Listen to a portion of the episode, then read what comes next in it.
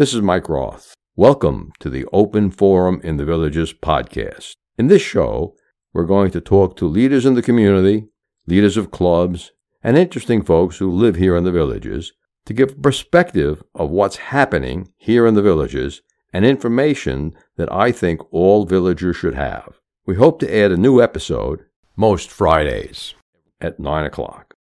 This is Mike Roth. I'm here today on Open Forum of the Villages with Janine Evans. Say hi, Janine. Hello, everybody. Good. And today we're going to be talking about the work she does at Doc's Restoration as an interior decorator. But before doing that, Janine was born in Georgia, went to school there, went to college to be a ballet dancer. Yes, I did. hmm What college was that? I went to Birmingham Southern on a ballet scholarship. Hmm And then you got married and moved to Dallas, Texas. I sure did. I married a Dallas boy, I got married, and lived there for about 30 years before I moved here. Good. And when did you come to the villages? About two and a half years ago. Okay. And about two and a half years ago, is that when you joined Doc's Restorations? It was it was around that time I joined Doc's Restorations. Yes.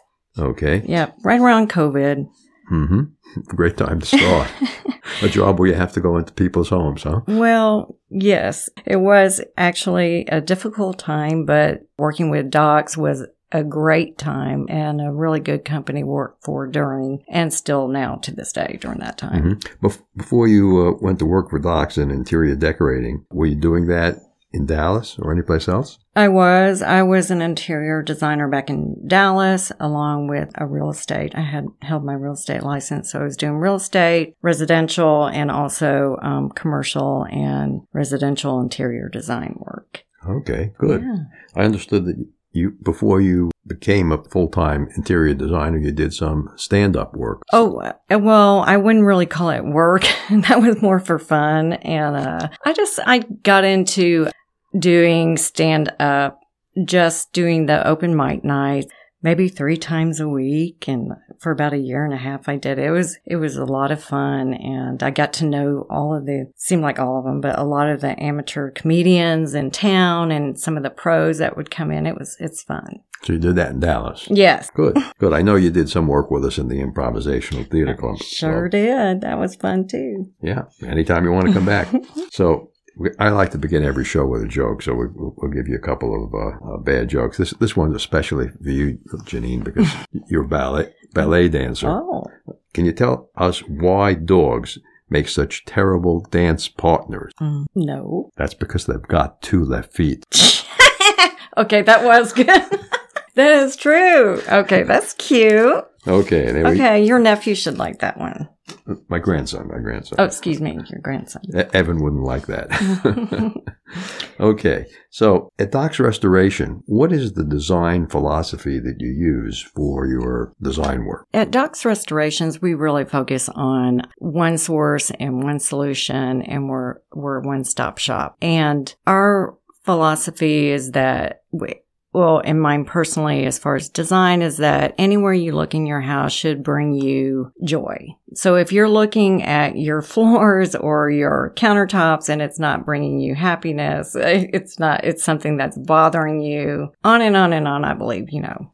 hmm So, Janine, can you tell us what your design philosophy is when you go into someone's home for the first time? Okay. Well, when I when I am called over to do to go into somebody's home and what I typically will do is go in and I look around. I like to see and listen. I like to look at the house and listen to the customer tell me, you know, their thoughts and feelings about what they're wanting done. I personally believe that when you have a house and when you have a home, when you look around and if you're in your house and something is driving you crazy all the time whether it be a piece of furniture flooring a rug uh, some area that just does not look good and it drives you crazy all the time many a time i hear people say for years something bothers them and then you found change it so design philosophy is wherever you look in your house should look pleasing to your eye.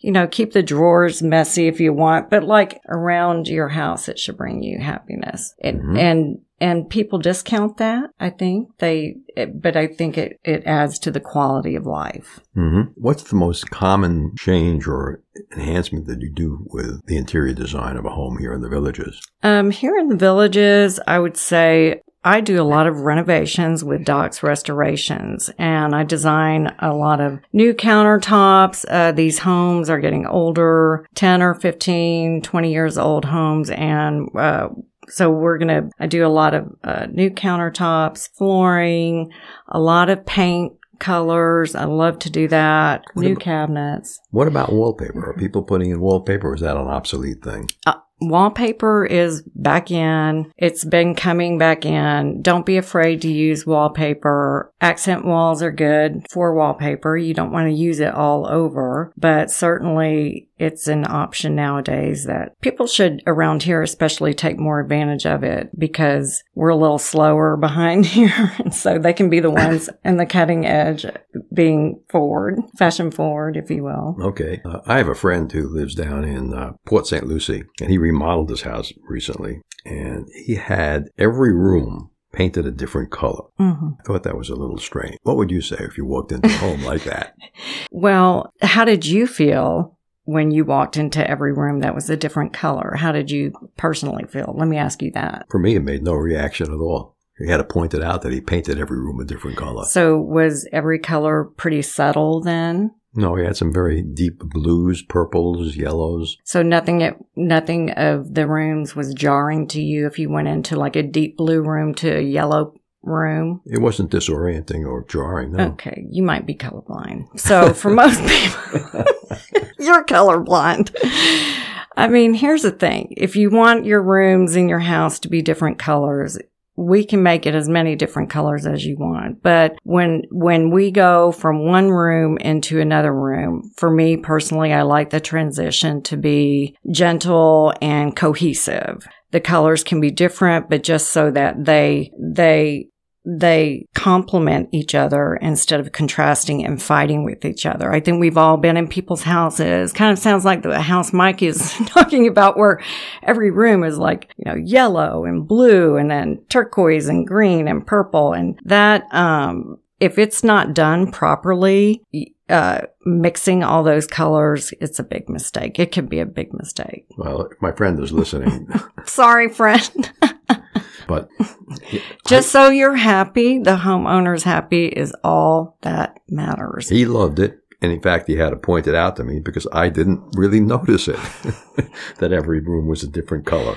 Well, maybe that's not your forte, Mike. Well, it didn't bother me, and it didn't, and it, it didn't make me feel better or worse in any particular room. Okay. So it wasn't uh, there. What are the top design mistakes? Um, one of the top mistakes I, I see is people push their furniture up against the walls. This is simple, something simple I see a lot. Like say in your living room or your, wait, yeah, okay, your living room. You have your sofa. It'll be pushed up against the wall. I've seen tables, just completely side tables pushed up against the wall, pushed up against the sofa spacing, the spacing of, of the furniture that I've seen recently here too down here in the villages and surrounding areas like spacing of the furniture is just terrible. So I think bring that furniture out, bring the sofa out from the wall. It should never be touching the wall. Pull it out. Make sure the spacing of your furniture is, is balanced and well appointed. hmm A lot of people are investing in high end 75, 85 inch television set. Uh, from an interior decorating point of view, what do you think of something like that? Mm, I say go for it. Go for it. Yeah, go Mhm. for it. They should be hung on the wall, not I, on a table. I say put it on the wall. okay, put them on the wall. Put them on the wall. Don't be afraid. It's not going to fall off. Go ahead and go. And, you know, if you're retired and that's what we enjoy, you like a big TV and you have the open floor plans like how we have Mm-hmm. here in many of the houses, the living room and the dining room and the kitchen are all one room. Right, So right. if you want a big TV, get one. Get a big one. the bigger, the better. That's what I say. I was uh, talking to a, another friend of ours, hmm and uh, this lady was saying she just bought a new house. She bought it up uh, in the Marion County area, and she bought that house specifically because it didn't have that silly open floor plan. She Right. wanted walls between her Mhm. living room and dining room and kitchen. Right. And she bought a house that had it that way. Yes, and um, I actually was in a house like that today with one of my customers, and I I can see the draw with with that coming back in style again. Um, and maybe it is coming back in trend again, having that separate kitchen. It is nice. It kind of made the kitchen a little cozier. Um, so I just, but I just think it's personal preference, whatever you want, you know. hmm If you had, uh, It reminded me of growing up back in the old days. in the old days, yeah. Mhm. they were all, all, all the houses were like that. Yeah, yeah. You know, the dining room was separate from the kitchen, which was separate from the living room. Yeah, and what happened was is we stopped using the formal dining areas. hmm hmm I had a house like that in Cincinnati uh, for 25 years. Mhm. And the only times we used the dining room was on holidays when we had family in town. Right, right, And we therefore had a lot of wasted space. The family room got a lot of use. right, right. And so that's why the houses started changing. Hmm hmm Yeah. Now, if you could pick one design option that you think would benefit most people in the villages, what one design thing would you recommend that they look at? Hmm, that is a good question. Uh, I would say, and this is going to be something you probably wouldn't even think I would talk about, but um, I would see say, you know, those slats that cover the outside.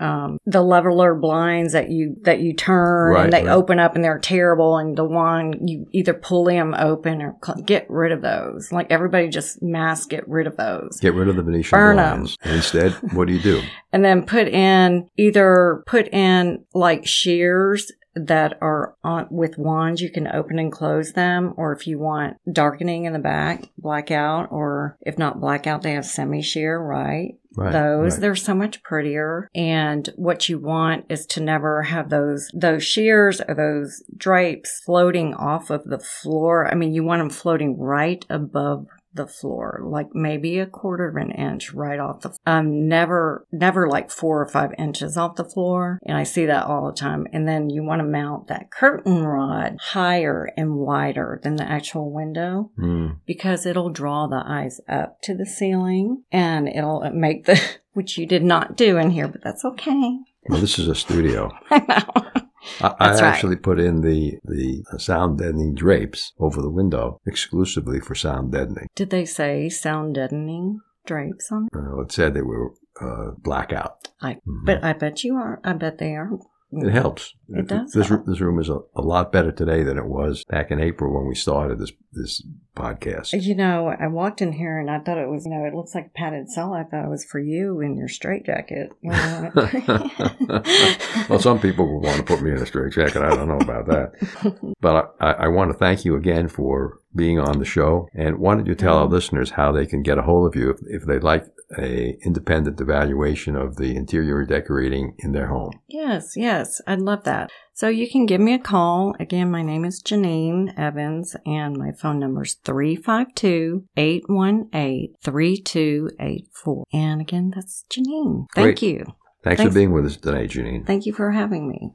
Remember, our next episode will air live Friday at 9 a.m., or should I say pre recorded, but that's when it'll be released on our regular subscriptions. Bonus subscribers can get early access to episodes. Should you want to become a sponsor of the show, contact me at Mike Roth at rothvoice.com. If you know someone that you think should be on the show, send me an email at mike at rothvoice.com. I want to thank everyone for listening to the show. The content of the show is copyright by Roth Voice 2022, all rights reserved.